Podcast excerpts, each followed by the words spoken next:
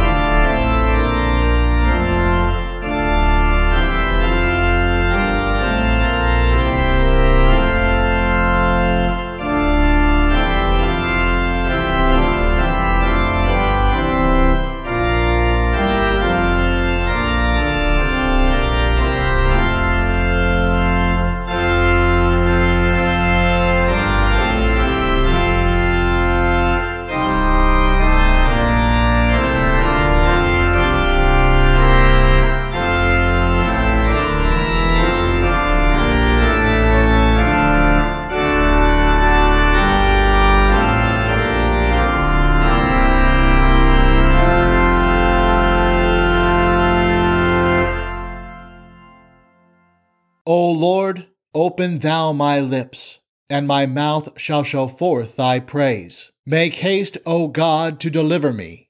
Make haste to help me, O Lord.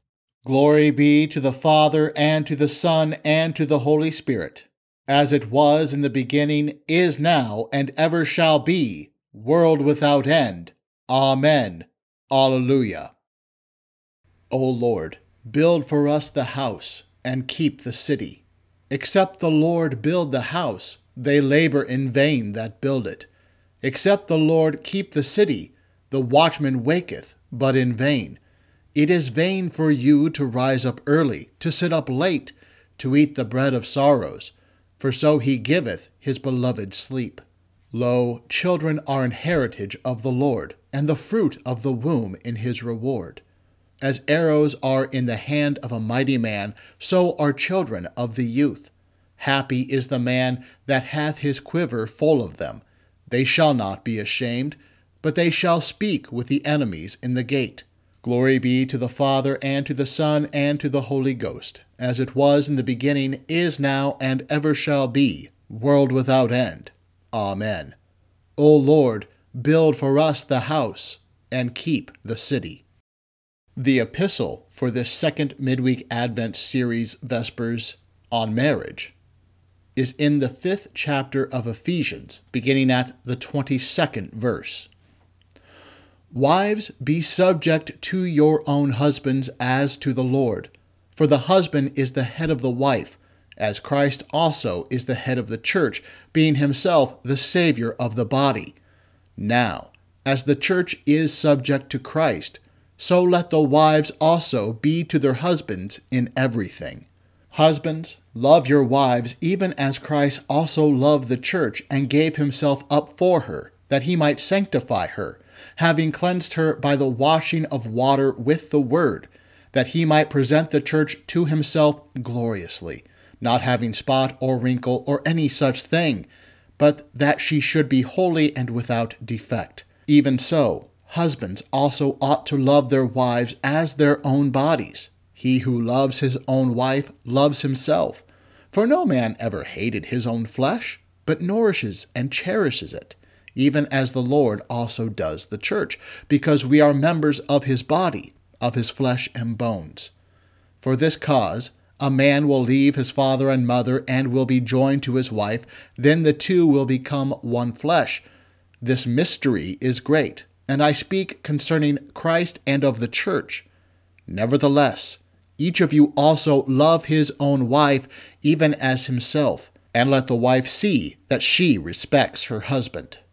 O Lord, have mercy upon us. Thanks be to God. Out of Zion, the perfection of beauty, God hath shined. Our God shall come, and shall not keep silence. Gather my saints together unto me, those that have made a covenant with me by sacrifice. Alleluia! The powers of heaven shall be shaken and then they shall see the Son of Man coming in a cloud with power and great glory.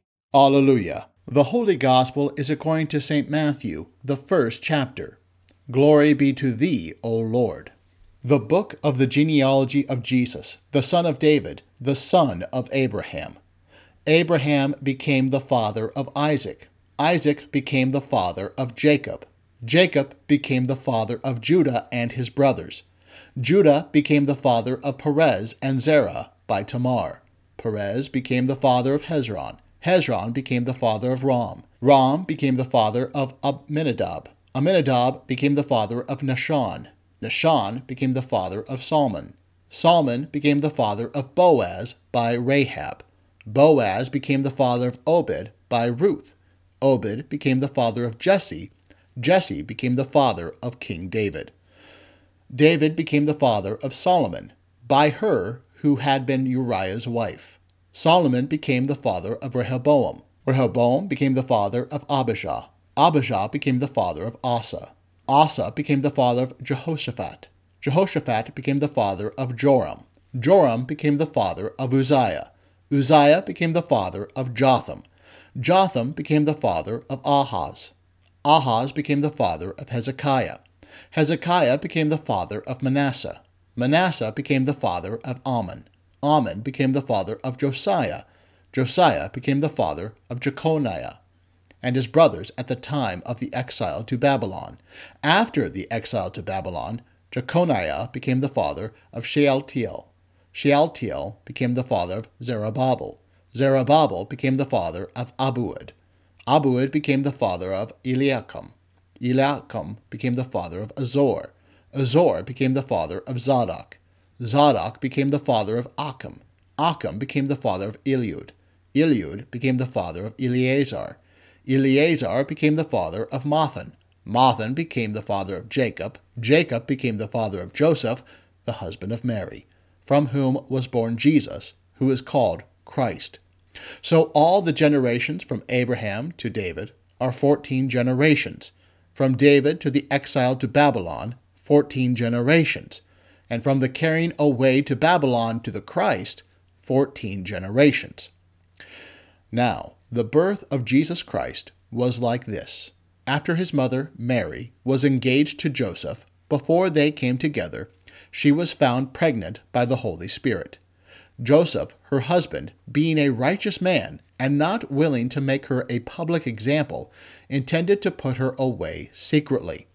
But when he thought about these things, behold, an angel of the Lord appeared to him in a dream, saying, Joseph, son of David, don't be afraid to take to yourself Mary as your wife, for that which is conceived in her is of the Holy Spirit.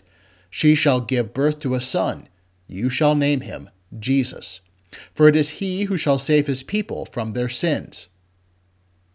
Now all this has happened that it might be fulfilled which was spoken by the Lord through the prophet, saying, Behold, the virgin shall be with child, and shall give birth to a son. They shall call his name Emmanuel, which is, being interpreted, God with us. Joseph arose from his sleep, and did as the angel of the Lord commanded him, and took his wife to himself and didn't know her sexually until she had given birth to her firstborn son. He named him Jesus. Here ends the Gospel. Praise be to thee, O Christ. Behold, the days come, saith the Lord, that I will raise unto David a righteous branch, and a king shall reign and prosper, and shall execute judgment and justice in the earth. And this is his name whereby he shall be called, the Lord our righteousness. In his days shall Judah be saved, and Israel shall dwell safely. And this is his name whereby he shall be called, the Lord our righteousness. Glory be to the Father, and to the Son, and to the Holy Ghost. And this is his name whereby he shall be called, the Lord our righteousness. In the name of the Father, and of the Son, and of the Holy Spirit. Amen. St. Paul tells us in Ephesians 5:32, "Therefore a man shall leave his father and mother and hold fast to his wife, and the two shall become one flesh." This mystery, this sacrament, is profound, and I am saying that it refers to Christ and the church. Well, we heard this last week. Marriage, says St. Paul, is a profound sacrament.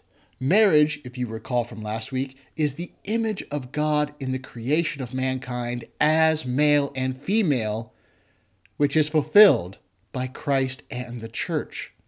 So, yes, as we heard last week, marriage is a profound mystery, a profound sacrament not a profound sacrament in the sense that you need to get married in order to be united with Christ for your salvation. No, not that.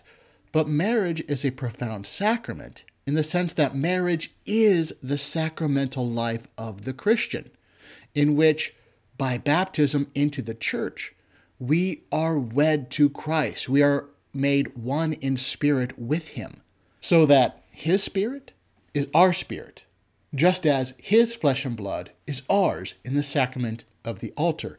And in this marriage of Christ and the church comes life eternal. For by the word of Christ is the womb of the church, the font, made pregnant.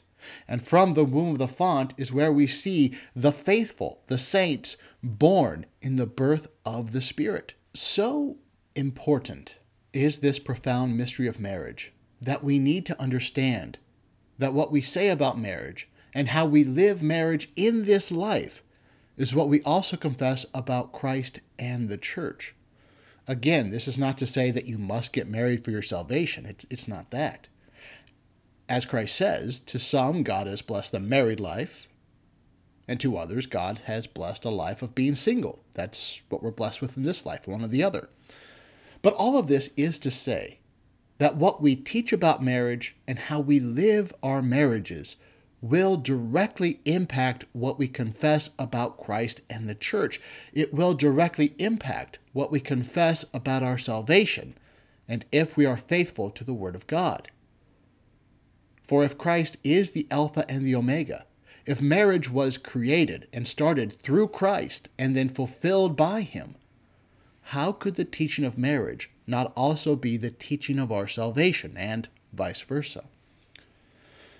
The world, of course, will never understand this. The world will always degrade marriage and trample upon it, even though it is a gift from God above. And look what the world does to marriage. In some circles, it degrades marriage to a mere piece of paper rather than seeing marriage as God giving a man and a woman to each other and making them one flesh. So much does the world despise, despise marriage that it calls the fruit of that marriage, it calls children nothing but bad for the environment. Not a blessing, but a curse to the environment. So much does the world despise marriage that the governments of the West, of Western cultures, those governments will side with a spouse that wants a divorce rather than siding with a spouse that wants to keep the marriage intact. In fact, it will make the spouse who wants to keep the marriage intact, it will make that spouse pay for trying to keep the marriage alive. But that's not all, really. In those places is where the world only begins to despise marriage. Rather than believing Christ when he says marriage was always from the beginning to be male and female, the world instead believes it can craft marriage after its own image. So instead of he created them male and female in the image of God, to the world, marriage and sexual relationships are reduced merely to sexual pleasure. So if you can have sexual pleasure in a same sex relation, the world says that could be marriage. If you want to have sexual pleasure and being married to multiple people, the world has before, and it probably will soon again say, that could be marriage. If you want to have sexual pleasure without marriage, the world says marriage is not needed. And in fact, the world goes after those of us who would proclaim otherwise that marriage is needed for all of this marriage of a man and a woman. The world has despised marriage so much that it's not only that they just reject he created them male and female, but instead the world says male and female as you choose to be, or any of the other 70 some genders we've created this last decade. Now, meditate within yourselves on this. What the world confesses and teaches about marriage, is that what you would want to confess about Christ and the church? Would you want to confess that Christ and the church is merely a few empty words rather than the all powerful, all creating Word of God? Would you want to confess that divorce would be okay for Christ and the church? That Christ should, if he wanted to for himself, be able to leave the church at any time he wanted for any reason he wanted? Would you want to confess that Christ and the church should not have too many children? because the giving of such eternal life to so many would be irresponsible. Would you want to confess that Christ and the church could be a same sex marriage? Because if that is the case, then the giving of new life in the waters of baptism, that would be impossible. For such a marriage is unfruitful. It can't have children. A household of faith, a church, would not exist with such a marriage between Christ and the church. In such a marriage, the sacrament of the altar would not be a blessing between Christ and his church, but it would be an abomination, as the Old Testament calls such sexual relationships. In such a marriage, a same sex marriage of Christ and the church, if we were to say that's what it is, then the Word of God does not produce life, but brings only curses to such abominations. Again, would you want to confess that Christ and the church could be either the man or the woman as they so please, rather than in the strict image of God? If they could just reverse roles, who then would be the head? From where would salvation come? If Christ was to be the woman and the church the man, would you dare say that the church needed to be Christ's head and Savior? Perish the thought. No. You see, what you confess about marriage is what you confess about Christ and the church. It's what you confess about your salvation. At stake is your salvation. To deviate from the teaching of marriage as male and female created in the image of God, is to deviate from the faithful teaching of Christ, who fulfills that image of God in marriage for your salvation. To deviate from the teaching of Christ would be to separate ourselves from our very salvation. You see, this is not a game. This is the profound and great sacrament of marriage. This is everything. Which is why, as we look at the profound sacrament of marriage, we must look at the male and female, the husband and wife of marriage. And tonight, we do just that. We look at the office of the husband and father. Next week, at the office of the wife and the mother. And tonight, we hear St. Paul say to husbands, Husbands, love your wives as Christ loved the church and gave himself up for her, that he might sanctify her having cleansed her by the washing of water with the word, so that he might present the church to himself in splendor, without spot or wrinkle or any such thing, that she might be holy and without blemish. In the same way, husbands should love their wives as their own bodies. He who loves his wife loves himself. For no one ever hated his own flesh, but nourishes and cherishes it, just as Christ does the church, because we are members of his body. We heard last week that woman was created from the rib of man, so that man ought to love the woman as he cares for the rib, with his arm over her as he guides, protects, and provides for her. That is how husbands, men, were created to act in the image of God. But in the fall, all of that was lost, forgotten. And look at how quickly it was lost. The minute God confronted man, the man gave up his own wife trying to send his wife back to God. Adam forgot right away after the fall what a gift this woman was and how he, in the image of God, was to love her. Where then are we husbands to turn in order to know how to love our wives in the image of God? We see it in how Christ, the second and perfect Adam, loved the church. And here is how Christ loved her by totally and completely sacrificing himself for her in his great humility. That is love. And we so often think of this as his death on the cross, and indeed it is. Yet our Lord died for his bride just as he lived for her as well. Everything he did in life and death was in humility for her. He put himself underneath her. Everything he did, everything he said was for her. It was never for himself. He lived and died sacrificing his complete self for her. And why? So that by emptying himself, as he did when the blood and the water poured out of him, she may be cleansed.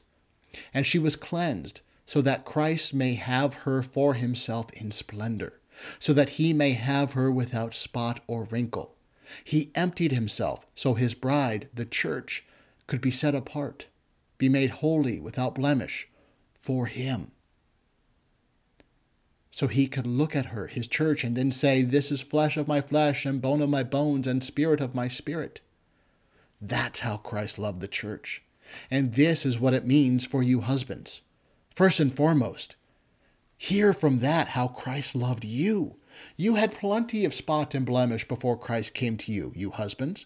A bit ago, we heard from Matthew 1 and all the fathers in the faith those from the Old Testament. But as you heard that list of those fathers in the faith, did you hear the sins that was also included? For all those in that list committed sins of forsaking their wives out of fear for their own lives. They committed sins of polygamy. They committed sins of hating one wife for another. They committed sins of incest and prostitution. They were in slavery, broken in slavery. They committed sins of adultery, of affairs, of murder, and lies. This list included men that were led by their wives into adultery, repeating the sin of Adam. This list included kings hating their people and falling from grace. The spots and blemishes of those men in Matthew are our blemishes as well. The sins they committed, we husbands have committed as well. And yet, what did Christ do? He gave himself for you in a total and complete sacrifice. In his life, he lived for you. In his death, he died for you. As he completely poured himself out, he cleansed you from the water and blood out of his side, so that you, dear husbands, may be created anew without spot or blemish, so you may be set apart as one who is free, as one who is Christ's very own. As you husbands carry the heavy mantle within the headship of marriage, never forget whose you are, in whose image you now live. As Christ loves you, husbands, and is your head, so you now are free to love your wives and be her head. Give and sacrifice yourself for her completely as Christ did for you. And to sacrifice, to die for her, may mean someday taking a bullet for her. But what it also means is to put your is to put her life above yours, to always put her cares, needs, and wants above your own. Often marital strife arises when we husbands or wives begin to look and think, oh, that's not fair for me, or what does that mean for me? As we start to think of ourselves above our spouses. But in Christ, we ought always to put our spouse above ourselves. We ought always to think, how will this affect my wife? And what does this mean for her? And where we fail to act in this image of Christ, may we confess our sins to our wives, and may we always look to Christ to forgive us, to wipe away all spots and blemishes. Again, may we husbands always remember how Christ loved us. He loved us as he loved his own body, of which he has made us a part. Same thing, husbands, to your wives. Love her as your own body, with whom God has made you one flesh. Don't hate her and love yourself. Don't imprison her in a difficult marriage or abuse her. Make her free as Christ has made you free. Free to love you as Christ has made you free to love him. Treat your own body, which includes your life, in love, as Christ treats you and his own body in love. As Christ loves his church by guiding, protecting, and providing for her in the word and sacraments, where he makes her clean, likewise, husbands, do this for your wives. Protect her under your arm, under the roof of your house. Provide for her, which is why we husbands, it's why we work, it's why we have careers. Guide her by praying with her at home. And remove any obstacles that would interrupt that prayer. Cleanse her by being eager to forgive her. Remembering always that her lot in the marriage, her position in the marriage, her responsibilities of submissiveness to you, respect to you, her role as the weaker vessel. Remember always that that is not always an easy yoke. That does not always feel like a light yoke, just as your yoke as husband does not always feel light either.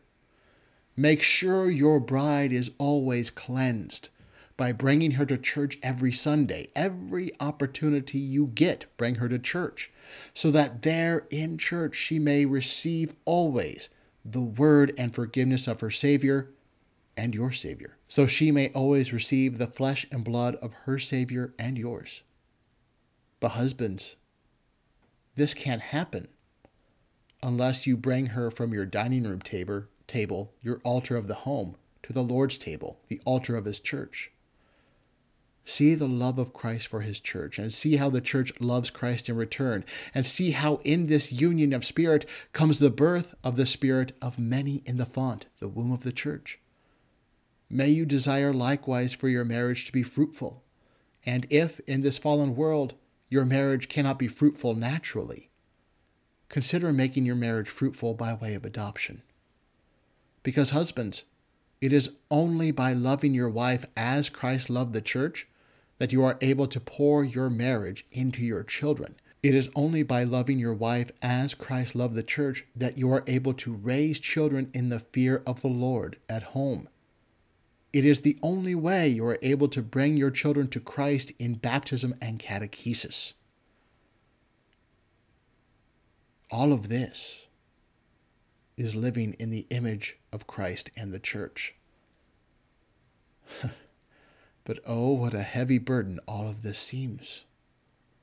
Understand, everybody, what a tall order this is for the husbands. For how can anyone follow the example of Christ purely without utter failure? How can anyone follow the example of Christ without great sin and shortcomings? The yoke upon husbands is great and heavy. The task given to husbands is impossible with just their sinful flesh. Just like an ugly stain on a beautiful shirt, so shows the sins of the husbands and fathers because they are heads of the family. And you, husbands and fathers, you know and feel this all too well in a world that calls the masculinity of Christ toxic, in a world that often confuses true Christological masculinity for the masculinity of the cold hearted meathead at the gym. In such a world, it can be easy to degrade husbands who are to be the head of the marriage and the home, who so often fail. And for husbands, the guilt from our shortcomings can be overwhelming and even, at times, paralyzing. And yet, still, within marriage, look what the Lord does through the husband and the father. Through him, the Lord builds a house, where through the husband, the Lord provides and protects and guides. And with that house, through the headship of the father and the husband, the Lord protects us under the government that he ordains. Through the husband, through his headship, the Lord sets up the kingdom of the left for our good, so we can live faithfully in peace and quietness. And also, through the headship of the husband, in the image of Christ, is built the office of the pastor, which is why pastors are often called Father, Pastor McGinley or Father McGinley, because their authority comes from the office of the husband and father of the home on which the church is built. And as the Lord uses the husband and father to feed and protect the family at home, so the Lord uses the pastor in the church to feed and protect us, his Christians, his baptized, at his altar from the world, the flesh, and the devil. Through the husband, the Lord sets up the kingdom of the right for our salvation so we may be wed to Christ in baptism, so that we may eat of his flesh and blood at the altar and look forward to the day of the resurrection, where we will one day rise again in and by his flesh and blood. It is a heavy burden. Yet always remember, husbands, how Christ loved you and died for you. And never forget, families, your husband and father is one for whom Christ died as well. Dear husbands, where you fail, seek Christ's forgiveness. And in his forgiveness, we husbands, we have no reason to be anxious for the Lord will provide through us as he deems it. To you, husbands, is given the gift of wife and children, and to you, wives and children, is given the gift of the husband and the father. The man who is faithful to the image of God fulfilled in Christ and the church. The man who is faithful in sacrificing himself for his wife and pouring out his marriage into his children will not be put to shame. The world will hate you, but the world does not know him who loves you. It does not know him who has blessed you in all these things. The world does not know him who has saved you in the image of Christ in the church. But we know him. We know him in the sacrament of marriage. That is, we know him in the sacramental life. We are wed, where we are made a part of the church, wed to him in baptism, the church to which he always gives his flesh and blood at the altar. In him may we always find our salvation. Amen. Now may the peace of God, which surpasses all understanding, keep your hearts and minds in Christ Jesus. Amen.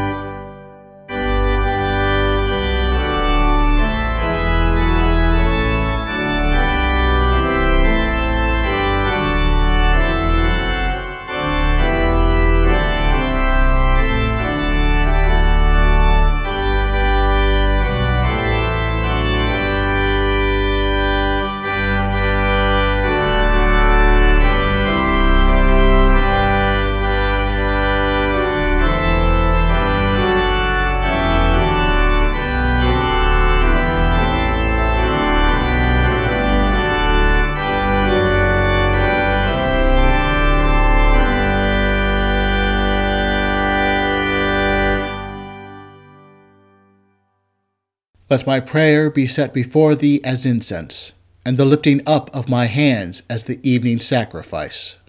Blessed art thou, O Mary, for that thou hast believed, and that there shall be a performance in thee of those things which were told thee from the Lord. Alleluia. My soul doth magnify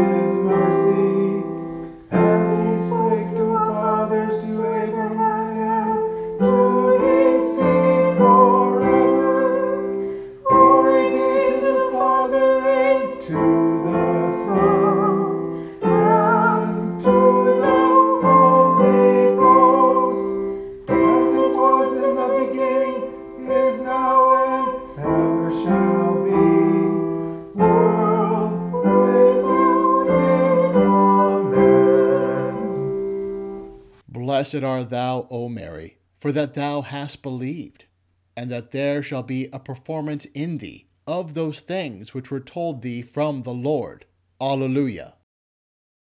O Lord, have mercy upon us. O Christ, have mercy upon us. O Lord, have mercy upon us. Our Father, who art in heaven, hallowed be thy name. Thy kingdom come, thy will be done, on earth as it is in heaven. Give us this day our daily bread, and forgive us our trespasses, as we forgive those who trespass against us. And lead us not into temptation, but deliver us from evil. For thine is the kingdom, and the power, and the glory, forever and ever. Amen. Blessed art thou, O Lord God of our fathers, and greatly to be praised and glorified forever. Bless we the Father, and the Son, and the Holy Ghost. We praise and magnify him forever. Blessed art thou, O Lord, in the firmament of heaven, and greatly to be praised and glorified and highly exalted forever. The Almighty and merciful Lord, bless and preserve us. Amen. Hear my prayer, O Lord, and let my cry come unto thee. Stir up our hearts, O Lord, to make ready the way of your only begotten Son, so that by his coming we may be enabled to serve you with pure minds. Through the same Jesus Christ our Lord, who lives and reigns with you and the Holy Spirit, ever one God, world without end. Amen.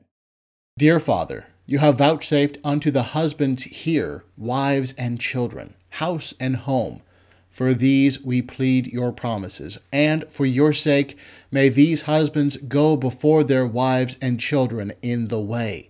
Make it the desire of every husband, therefore, so far as in them lies, to do whatever may lead their families aright.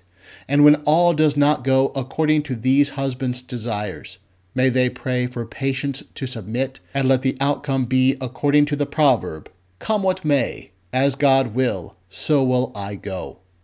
If all goes well, may we husbands render praise unto you, O Lord, for it is after all not the care of the husband, nor the work, nor the toil, nor labor of the husband, but of your gift and grace when things go aright. We pray to you that by your help and grace all things may go right within our houses and homes. Lord God, you have granted that the men married here should be husbands, and have given these men wives. We stand in this world, in this weak flesh and blood, surrounded by devils and them that disturb all conjugal fidelity and love.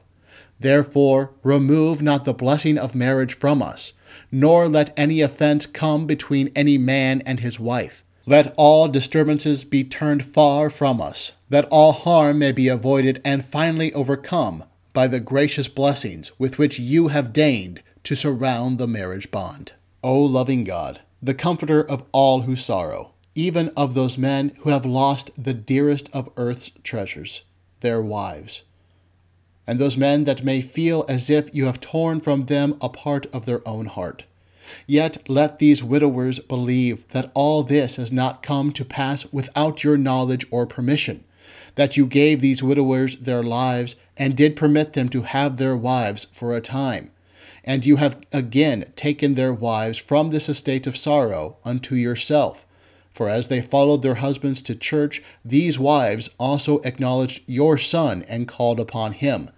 Comfort all our sorrowing and distressed widowers, and help them to bear their grief. If any widower have little children, help him to raise his children and vouchsafe unto every widower and all their late wives a gracious day, when they shall be reunited in new joys and everlasting love before your face, before you, who can turn our sorrows into eternal joy and pleasure, glorified forevermore. Almighty God, gracious Father, who has called men here to be house fathers for the sake of your Son, unto whom all the household of your Christian people is commended, we beseech you, grant to these men and husbands wisdom, that they may govern their wives, children, and all under their care with Christian charity, and bring them up in all good order and admonition of your word. Bless the lives of these men, and cause your beloved angels to watch over their homes. Unless you build the house and bless our labor and industry, all our care and labor is in vain. Help us, O Father, through Jesus Christ. Unto you, O Lord God Almighty, do we this day commend our bodies and souls, all our goods, our wives, children, fathers, mothers, and all our thoughts and words, our hearts, our ambitions, and all our purposes. Again, we commend unto you also our tongue and all our words. All our acts also we commend, that the same may serve unto your honor and the welfare of our fellow men let us be this day vessels of your grace and instruments of your mercy.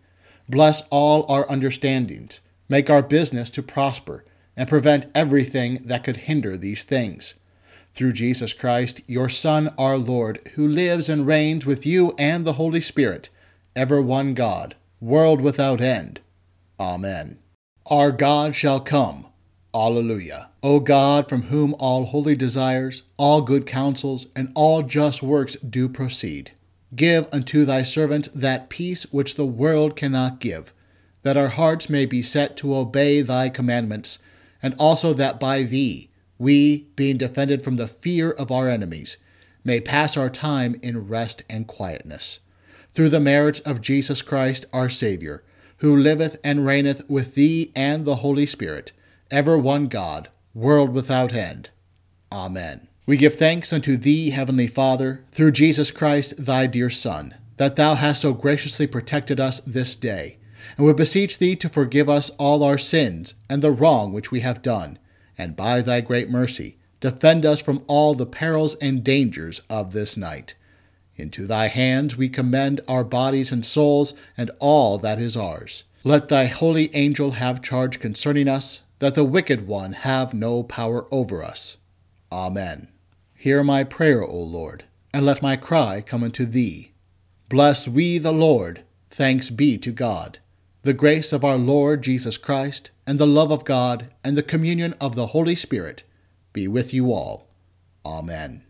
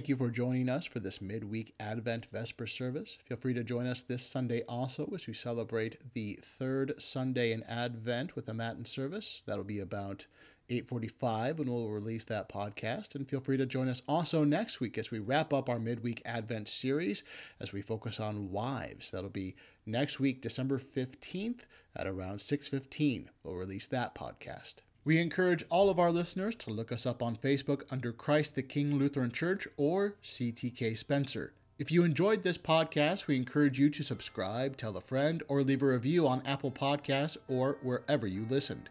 If you would like to be on our mailing list for the podcast or want to leave feedback, you can contact us on Facebook or at the email addresses listed at the top of the bulletin. That's all for this week. Until next time, go forth and serve the Lord. I am Pastor Michael McGinley, signing off.